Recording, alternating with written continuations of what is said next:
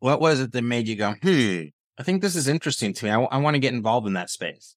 Great question. I never saw myself in insurance, but insurance and my first exposure to it was at community events, the local high school, or when I was in college and seeing the state farm agents and the independent brokers and the people that were setting up open enrollments for local businesses and how pleasant those individuals were, how successful other people saw them and really from a wealth standpoint, what they were able to create, but also the impact that they had.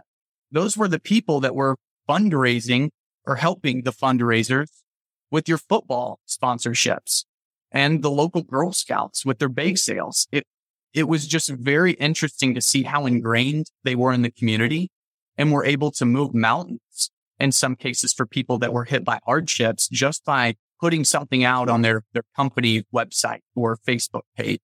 Hey, we're supporting this business this week, this, this family this week. So I saw that a lot firsthand just in the, the local county that I was in, Walton County, Georgia. Outside of that, when you set out to create your own book of business and in a, an opportunity like ours, where you're kind of your own agency owner within a larger umbrella that gives you the resources and the systems to go out to, to create your own success.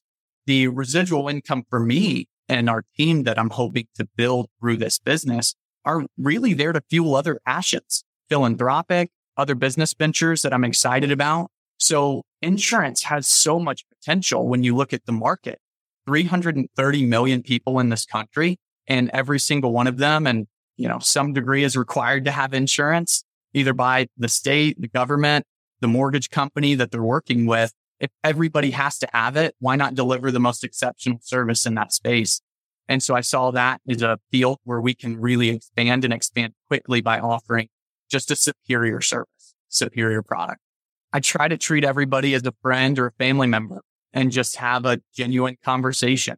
You know, who are you first and foremost? Let me get to know you. Let me understand where you're coming from. What are your needs? I have dozens of products that I can sell you, but if I don't know you at the end of the day, how am I supposed to make a recommendation copy? And so when we look at our business and Gary, yours as well, this is a relationship business. What are your goals and objectives in life? And then where can I match you with the right product to be able to get you where you want to go? And so if I'm not that confidant or trusted advisor or your friend, we can't have that vulnerable conversation. Even if we're not talking about business sales and, you know, transferring of, of dollars from you to me and to this product, we have to have that, that shared and common ground, common understanding to be able to, to transfer those ideas back and forth effectively, or else you're just not going to trust what I say and it's in one ear and out the other.